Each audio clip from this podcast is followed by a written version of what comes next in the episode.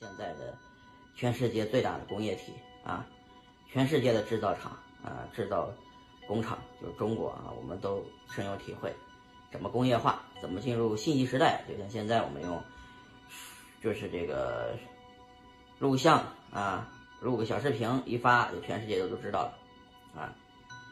嗯，咱们要讲的是当下社会和未来社会，尤其是讲讲未来社会，想象力时代。想象力时代呢，这个这现在是现在是信息时代啊，主要是靠数据、靠信息量、靠人工智能啊。但是未来呢，是靠想象空间的想象力，嗯，就是我们可以活成一个超人。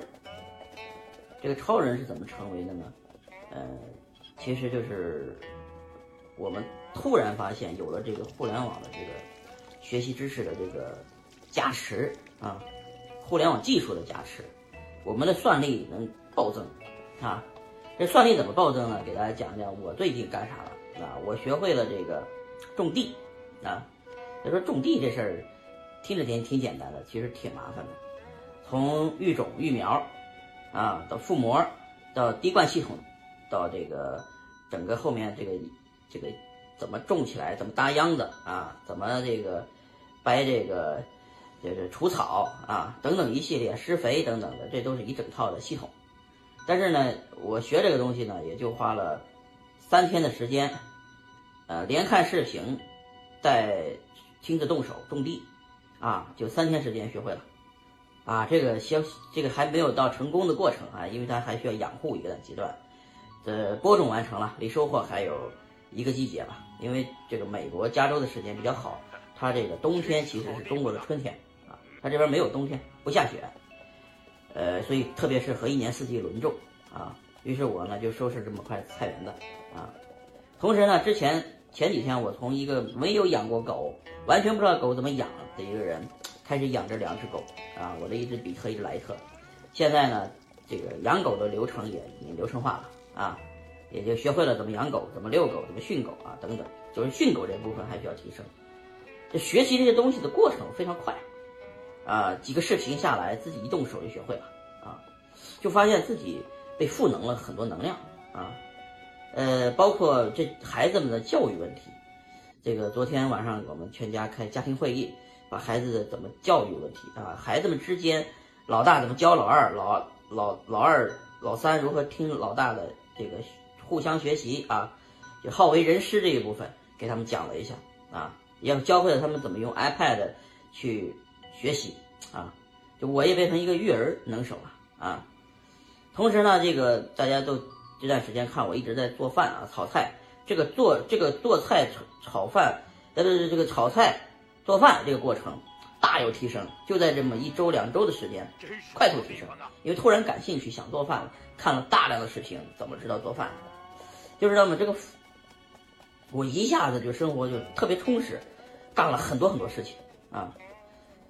这个就发现自己居然会那么多东西啊，呃，而且呢，在美国这个期间呢，由于不知不觉的看了很多的英语的这些东西啊，自己的英语水平也提升了啊。就是学校的孩子因为在这附近上学，我也跟老师有时候沟通啊，跟学生的家长也沟通，发现自己的这个口语啊进步特别快，嗯，就是说突然就有意识到了这个。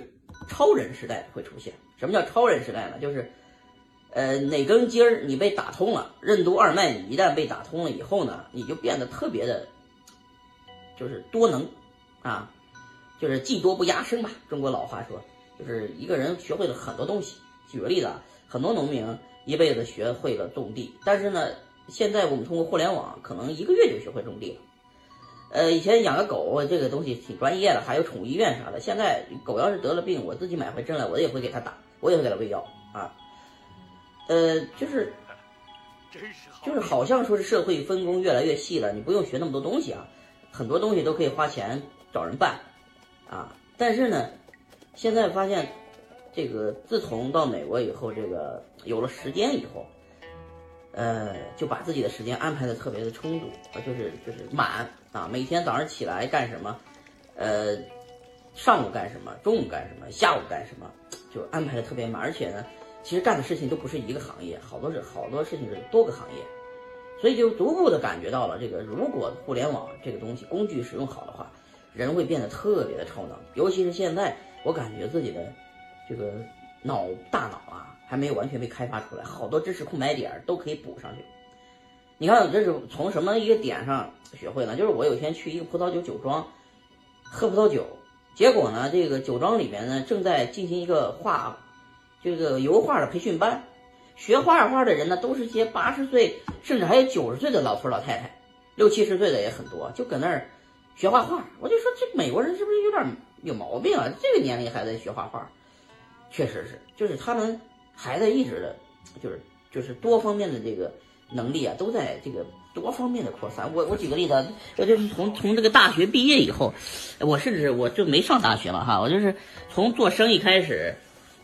啊，从上完学开始做生意，我就不知不觉的走入这么一个循环，就是对任何一个新的行业要开始学习，包括录视频这事儿，你你不知道这这视频也是，呃，也是一个爱好，也是看了一些别人录的视频录的好，我也自己录吧，就录着录着录着录着，自己也成一啊 KOL 了，呃，叫叫叫叫叫，就是这个叫呃意见领袖了啊，好像大家发现我现在不是币圈的这个意见领袖，我同时可以有多重身份在。生活，比方说，我又是一个种地小能手啊，同时，哎，种地圈里面有几个人认识啊，同时又是个养狗的一个小能手，同时又是个打猎的小能手，啊，同时那个，哎，航海，哎，开飞机，哎，画画，呃，这个就是这个投资人啊，就是好多事情你可以同时来，同时进行，生活丰富多彩，知道吧？哎，就是说这个，那而且这个超赋能了以后呢，就是包括我对这个地理知识的这个这个学习能力，尤尤其去过很多地方，刚开始去为了去而去，后来慢慢开始去之前学习历史，哎，咱有这个历史，不是说历史学家吧，反正历史方面的知识非常多，地理知识非常多，啊，然后呢又生活在硅谷，前沿科技又很懂，就是你知道吗？这个发现这个就是看一些东西的学习能力。